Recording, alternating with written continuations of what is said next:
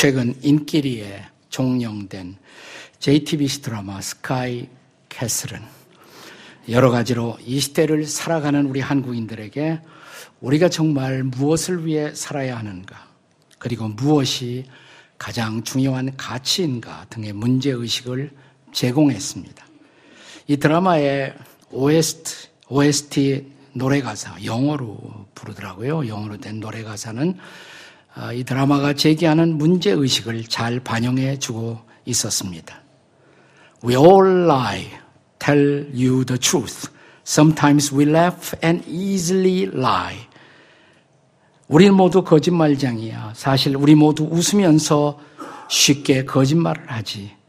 그래, 사기꾼이야. Shout it out. What you want for the world. Money, honor, beauty. 소리 질러봐. 네가 바라는 세상. 돈, 명예, 미모. 네가 원하는 모든 것. 진실을 숨긴 채 가면을 쓰고 놀아나는 것. 우린 서로를 속이며 사는 것이지 안 그래? 드라마의 주인공들은 오직 그들의 자녀들이 S대 의대를 입학하여 부모들의 이고를 만족시키기 위한 오직 한 가지 목적에만 집중하기 위해서 거짓의 가면을 쓰고 연기를 하고 있습니다. 수단과 방법을 가리지 않고 자녀들의 입시 준비 기계로 만들어가는 게임을 교육이라는 이름으로 포장하면서 말입니다. 정말 S대 입학이 우리 자녀들이 목숨을 걸 만한 가치의 대상일까요? 정말 우리 부모들이 우리의 자녀들에게 전수할 가치가 명문대생이 되는 것, 그것 밖에는 우리가 다음 세대에게 나눌 가치가 없단 말입니까? 오늘의 본문 마태복음 13장에 반복되는 표현은 천국은 마치라는 표현입니다. The kingdom of heaven is like. 44절에 보시면 천국은 마치 이렇게 시작하죠. 근데 45절도 또 천국은 마치 이렇게 시작됩니다. 근데 여기서 말하는 천국이라는 것은 우리가 죽어서 가는 아버지의 집, 그 천국을 말하는 것이 아닙니다. 지금 여기서부터 우리가 경험하는 하나님의 나라, The Kingdom of God을 뜻합니다. 원래 원문에는 kingdom of God이에요. God, heaven이 아니라 God입니다. 그런데 유태인들은 하나님이란 이름이 너무 고귀하고 너무 거룩한 이름이어서 입술로 발언하거나 글로 쓰는 것을 그들은 두려워했습니다. 그래서 다른 단어로 어, 대치를 잘했습니다. 그래서 하나님이라고 하는 대신에 그 단어를 하늘, 그래서 kingdom of God을 kingdom of heaven 이렇게 바꾼 것입니다. 근데 kingdom of heaven 하니까 마치 저 위에 있는 천국을 우리가 생각한단 말이죠. 하지만 실상은 우리가 예수님을 우리의 구주와 주님으로 영접할 때 우리는 하나님 나라에 속한 자가 됩니다. 이 땅에서부터 하나님의 통치를 받는 하나님의 백성이 됩니다. 그 백성들의 정체성, 그들을 통해서 확장되는 거룩한 영향력을 가르치고 있는 것이 바로 마태복음 13장 하나님 나라 장입니다. 여기 일련의 비유들이 계속 어, 설명되고 있는데 오늘 우리가 읽은 이 비유는 흔히 보화와 진주, 보물과 진주의 비유라고 일컬어집니다. 성경학자들은 우리가 앞서 선행했던 겨자씨와 누룩의 비유와 함께 오늘의 비유를 쌍둥이 비유, 투인 패러블 이렇게 부르고 있습니다.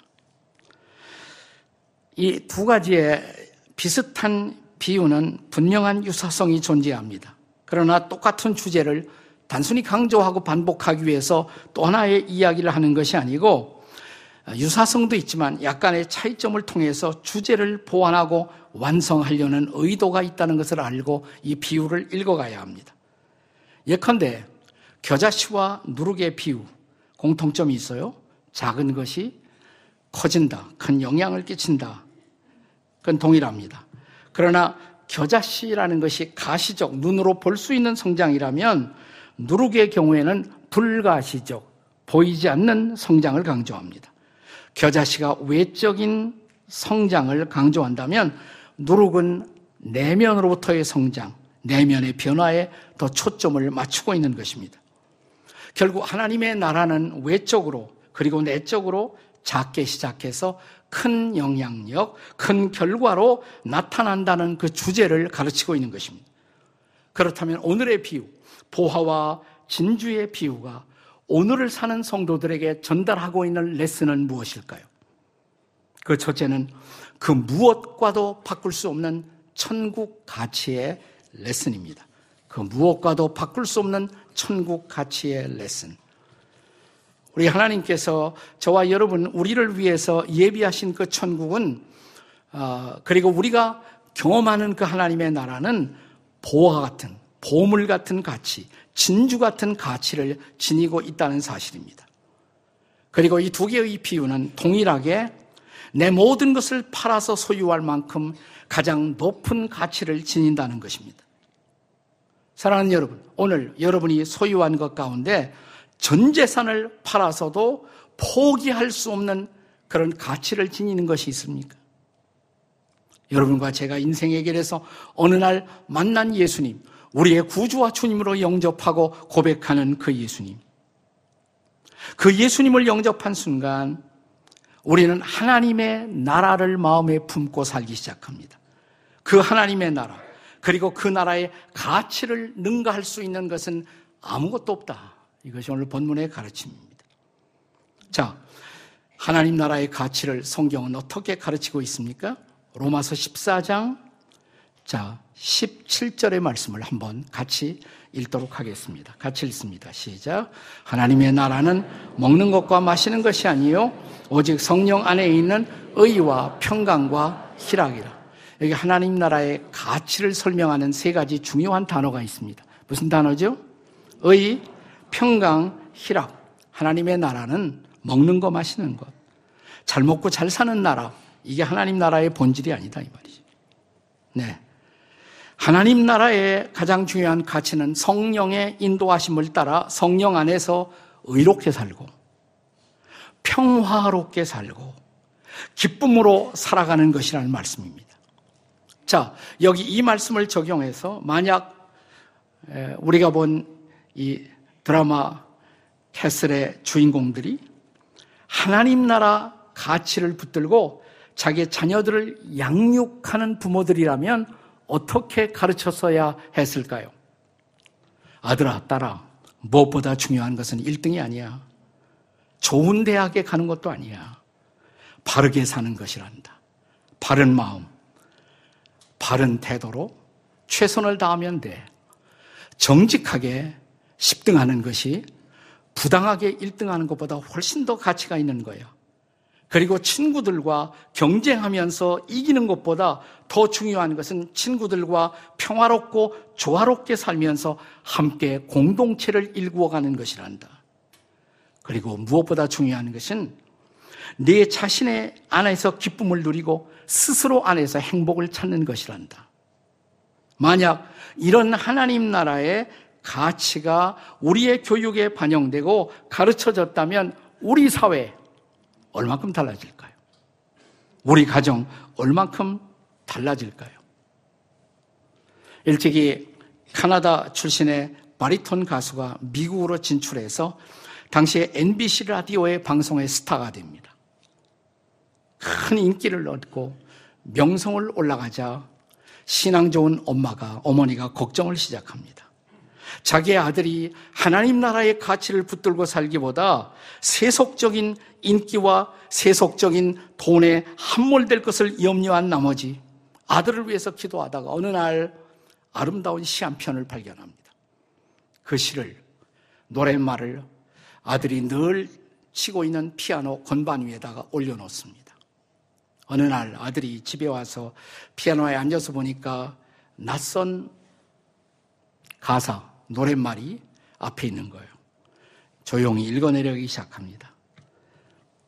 또 한 번 더 읽습니다. 읽고 읽다가 눈물방울이 뺨을 적시기 시작합니다. 그는 이제 건반을 두드리면서 작곡을 시작합니다. 그 순간 수많은 사람들의 인생의 가치를 바꾸는 불멸의 복음성가가 탄생합니다. 바로 이 찬양이 주 예수보다도 귀한 것은 없네. I rather have Jesus. 이 세상 부귀와 바꿀 수가 없네. 영 죽을 내 대신 돌아가신 그 놀라운 사랑 잊지 못해. 세상 즐거움 다 버리고 세상 자랑 다 버렸네. 주 예수보다도 귀한 것은 없네. 예수 밖에는 없네. 세계적인 전도자인 빌리 그레함과 동력자가 되어서 전 세계 도시마다 다니면서 복음으로 사람들의 마음문을 열고 음악하는 사람들의 선망인 그레이미 어와드를 두 번씩이나 자기 생에 받고 얼마 전까지 즉 104살까지 살다가 주님의 부르심을 받았던 조지 베벌리 쉐아 옹의 life story입니다. 그날 그가 이 가사를 발견했던 그 순간 그는 자신의 인기, 자신의 명성, 그리고 자신이 누릴 수 있는 부귀보다 더 중요한 가치를 발견하는 것입니다. 하나님의 나라의 가치. 그 무엇과도 바꿀 수 없는 복음의 가치를 발견하고 하나님 앞에 자신의 인생을 드리는 순간이 된 것입니다.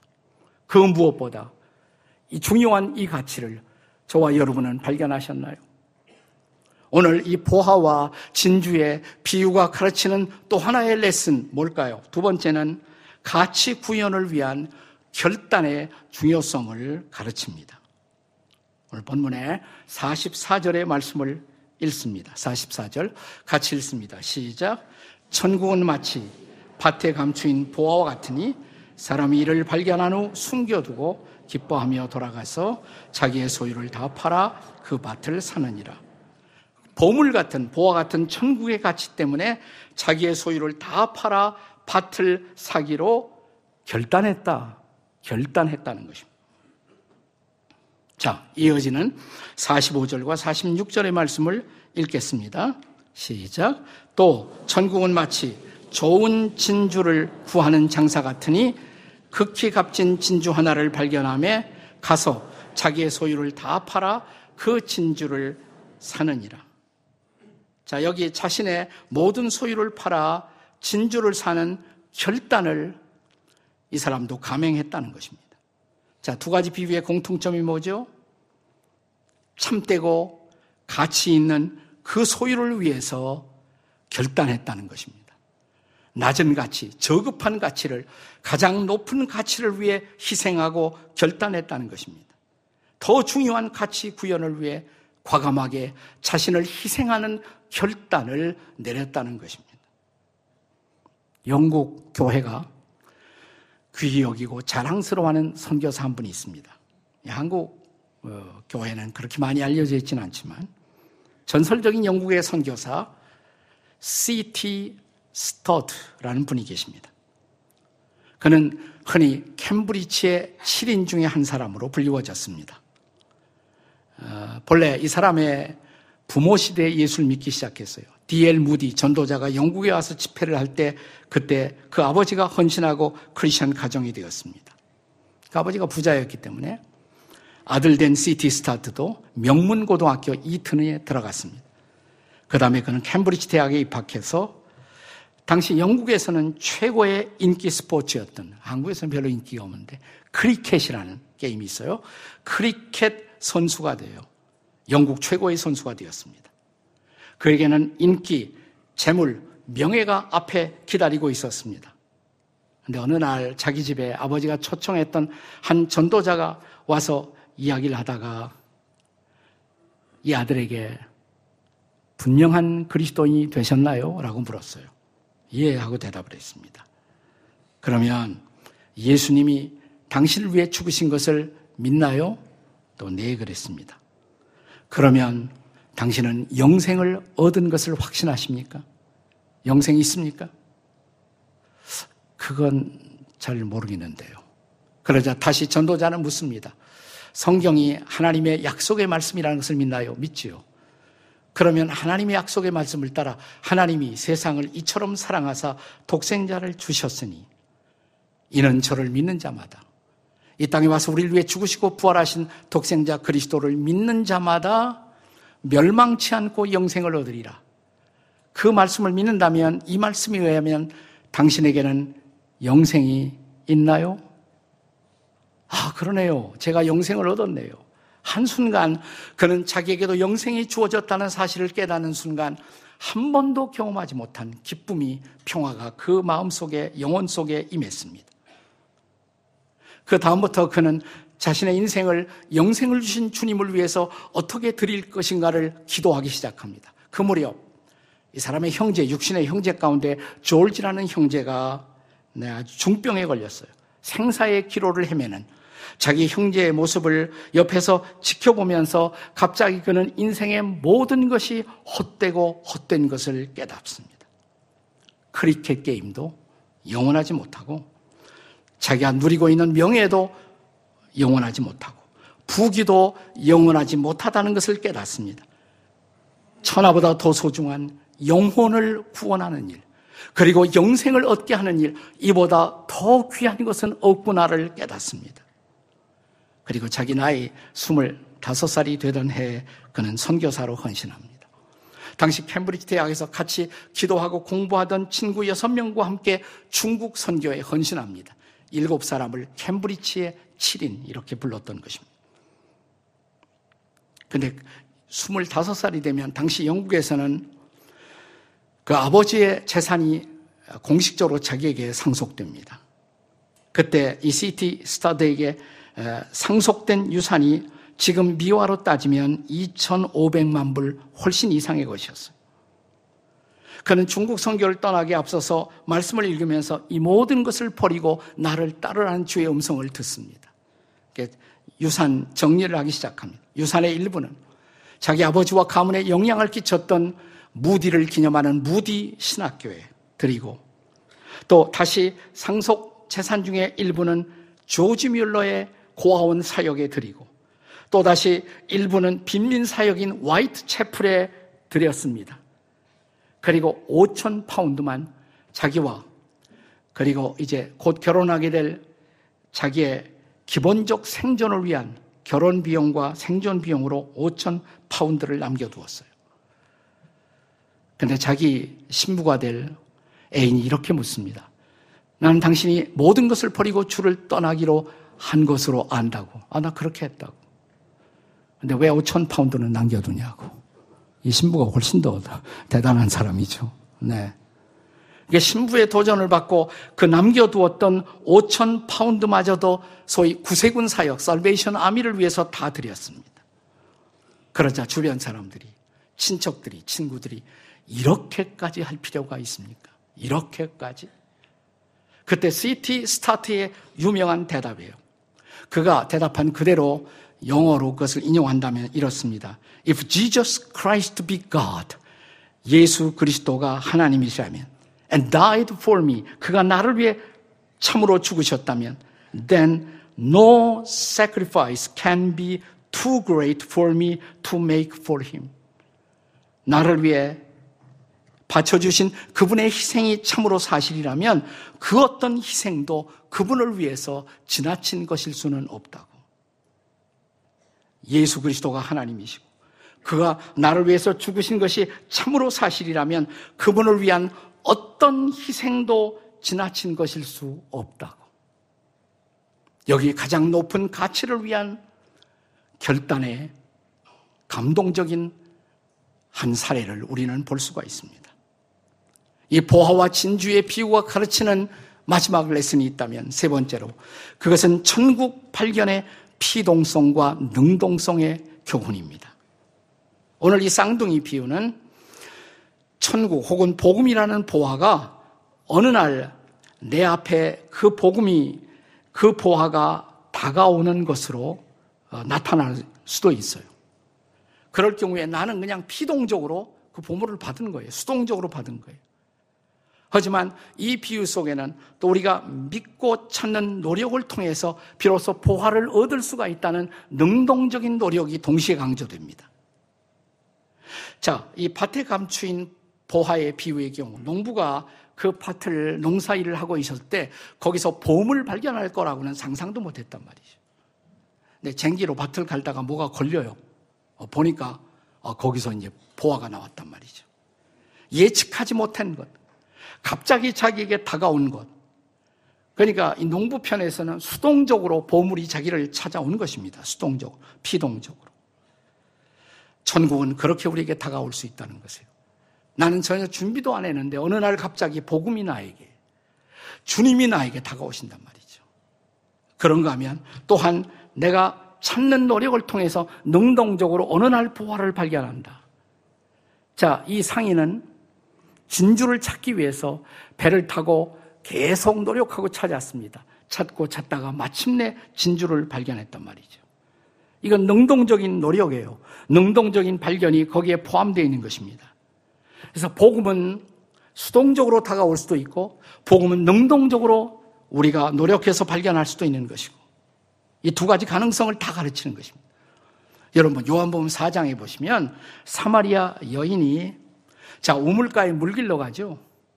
거기서 예수님 만날 거 상상도 못했습니다. 그 시각에 정오의 시각에 남자를 우물가에서 만난다 상상도 못했어요. 그냥 물길로 간 거예요. 근데 예수님이 거기 계셨단 말이죠. 네, 그러니까 피동적으로, 수동적으로 만나는 거예요. 그리고 대화를 통해서 마침내 그분이 그들이 기다려왔던, 자신이 기다려왔던 메시아라는 놀라운 발견. 그다음부터 내가 만난 이분이 메시아가 아니더냐 다니면서 소리치면서 증거하지 않습니까? 4장이에요. 요한복음 4장. 나 직전장 요한복음 3장에서 니고데모는 밤중에 그는 한 사회의 관원으로서 예수님 찾아가는 것이 조금 마음에 꺼리낌이 있었던 것 같아요. 그래서 몰래 찾아갑니다. 신분을 숨겨가면서. 그러나 진지하게 예수님을 만나서 거듭남의 도리에 대해서 묻습니다. 그리고 마침내 그는 거듭남의 위대한 진리를 발견합니다. 네. 그러니까 이 두 가지 가능성이 수동성과 능동성이 함께 이 두 가지 케이스에 공존하는 것을 볼 수가 있습니다. 그렇습니다. 여러분 중에는 예수 믿을 생각도 안 했다가 예수님이 어느 날 벼락처럼 내게 다가오시는 그런 경험을 하신 분도 있어요. 어떤 분들은 내가 찾고 기도하고 성경 공부하다가 드디어 아 예수님이 내 구세주로구나 이렇게 발견한 분들도 있을 거예요. 중요한 것은 우리에게 능동적인 노력도 필요하다는 것입니다. 구해야 합니다. 찾을 줄 알아야 합니다. 문을 두드릴 줄 알아야 합니다. 그리고 마침내 진주를 발견하는 놀라운 감격이 있을 수 있어야 합니다. 오늘 저는 오늘의 설교 메시지를 드라마 스카이 캐슬의 이야기로 시작했습니다. 저는 이런 드라마가 있는 것도 몰랐어요. 근데 어느 날 마누라가 저한테 얘기를 해주더라고요. 굉장히 재미나는 드라마가 있다고. 네. 또 뉴스를 보니까 이 드라마가 막 부각되기 시작해요. 저는 끝에 몇 편만 봤어요. 끝에 몇 편만. 제가 시간이 있어서 뭐 일부부터 쫙 본 게 아니고 끝에 몇 편만 15편부터 본 것 같아요. 15, 16, 17, 18, 19회까지 딱 봤는데 설 명절이 와요. 근데 이 설 명절 기간을 저는 인도네시아에 가서 선교사님들 그리고 현지 지도자들을 훈련하는 일에 시간을 미리 정해 놓았거든요. 자, 20회가 마지막 회인데 그 마지막 회를 못 보고 떠난다는 것이 너무나 안타까웠습니다. 솔직히 말씀드려서. 그래도 더 중요한 일이 있으니까 가야지 뭐 그래서 갔어요. 인도네시아 갔어요. 네. 자, 현지 그 목회자들 또 선교사님들 며칠간 설교 세미나를 같이 가지면서 얼마나 마음에 감동이 있었는지 몰라요. 얼마나 열심히 공부하는지 몰라요. 이분들이 처음으로 설교를 하면서도 설교를 몰랐던 분들이 설교 세미나를 통해서 설교에 눈을 뜨고 말씀 준비에 기쁨을 얻는 모습은 커다란 보람이었습니다. 공부하는 거 보여주세요. 얼마나 열심히 공부하는지 이분들이 정말 열심히 공부했어요. 네. 그것도 기쁨이었는데, 자, 지금 명절 기간이잖아요. 거기 중국 사람도 많이 있고, 그래서 구정을 거기도 지키더라고요. 근데 수요일 날 저녁 연합 집회를 한다고. 얼마나 모일까? 이 구정 기간인데. 근데 거기에 그 살라티카라는 도시에 제일 큰 교회에 가는데 꽉 찼어요. 그냥 꽉 찼어요. 너무 많이 왔더라고요. 예. 그리고 이들이 찬양하는 모습, 감격 속에 주님을 예배하는 모습. 저는 거기 모인 그들에게 그날 밤 정말 이슬람권 사회 속에서 그들이 정말 복음을 어떻게 전하는 일에 그들의 삶을 바칠 수가 있을 것인지. 소수의 크리스찬이지만 다수의 모슬렘을 상대로 정말 주님 앞에 헌신된 전도의 일꾼들이 필요하지 않느냐고 이 전도하는 일에 생애를 바칠 사람 나오라고 초청을 했는데 어, 뜻밖의 굉장히 많이 나오더라고요. 많은 사람들이 나와서 엎드려 헌신하며 자기의 이슬람 사람들에게 복음을 전하는 일에 생애를 드리겠다고 감동이었어요. 아, 여기 온 마지막 회 못 보고 왔지만 그래도 감동이 있구나. 네. 근데 더 큰 감동은 그 다음에 그 살라티카란 지역의 한인 선교사들이 구정 명절이니까 함께 모여서 시간을 보내고 세배하는 타임이 있는데 목사님 세배 받으러 가시라고 누구 누구한테 제가 세배를 받아요 그러니까 선교사님 자녀들이 네 그래서 갔죠 뭐 세뱃돈 준비하고 갔습니다. 선교사님들이 마치 아들 딸처럼 기른 현지 아이들도 와서 거기서 세배를 하고 또 우리 선교사님들 자녀들이 나란히 쭉 써갖고 이렇게 세배를 하는 광경을 제가 이렇게 물끄러미 바라보다가 갑자기 제 머릿속에 두 개의 영상이 떠올랐습니다. 갑자기 그 자리에 스카이 캐슬이 생각이 났어요. 스카이 캐슬이. 그 S대, K대, Y대 가리키기 위해서 그 수단 방법을 가리지 않는 부모들의 모습. 그런데 여기 부모들은 뭐예요? 자기들이 선교사로 결단했기 때문에 아이들이 선교사 결단을 한건 아니잖아요. 그 아이들 데리고 와서 고생을 하면서. 그런 정말 열악한 환경 속에서 자식들을 키우는 부모들, 그들에게 S대, K대의 Y대의 꿈을 자녀들의 마음속에 심을 수 없을지 모르지만은 이 사건 이후에, 이 순간 이후에 우리가 함께 찬양하는데 그 선교사 자녀들이 얼마나 아름답게 찬양을 하는지. 됐어. 이 아이들은 더 큰 보화를 얻었어. 더 큰 보화를 얻었어. 그 아이들이 찬양하며 기도하는 모습을 바라보는 순간 갑자기 제 가슴은 먹먹해지기 시작했습니다. 그리고 스카이 캐슬이 아니라 sky kingdom, 하나님의 나라에서 이들을 바라보면서 미소 짓고 있는 주님의 모습이 제 마음 깊이 다가왔습니다. 그날 저녁 숙소에 들어가서 저는 어, 기도문 하나를 썼습니다. 제목이 스카이 캐슬과 sky kingdom. 네. 스카이 캐슬은 자녀들을 S대, K대, Y대 보내려는 이들의 성. 캐슬에 사는 이들의 가치는 성공과 권력과 돈. 이런 가치를 위해 수단 방법을 가리지 않는 이들. 이들의 영혼에는 쉼도 평화도 미소도 없다. 스카이 킹덤은 주의 나라 복음 위에 사는 이들의 공동체, 복음의 가치를 위해 자녀들과 어울려 사는 마을, 그 나라, 그 땅에 임하도록 희생을 맞이 않는 이들. 그런데 희생하며 사는 이들에게 참 평화의 미소를 본다. 오늘 우리는 캐슬에 살고 있는 것일까? 아니면 킹덤에 살고 있는 것일까? 소위 교인들 중에도 캐스를 벗어나지 못하는 슬픈 이들, 주여 우리를 불쌍히 여기시사 킹덤의 영광을 알게 하시고 그 나라와 그의 복음을 위해 살게 하소서. 밭에 감추인 보화를 속히 발견하게 하소서. 이제 우리도 지극히 값진 천국 진주를 얻고자 항해를 떠나게 하소서. 이 가치 발견의 위대한 생애, 그리고 참된 가치 때문에 기뻐하는 진정한 인생을 위한 항해에 출발하는 금년 한 해가 되시기를 주의 이름으로 축원합니다.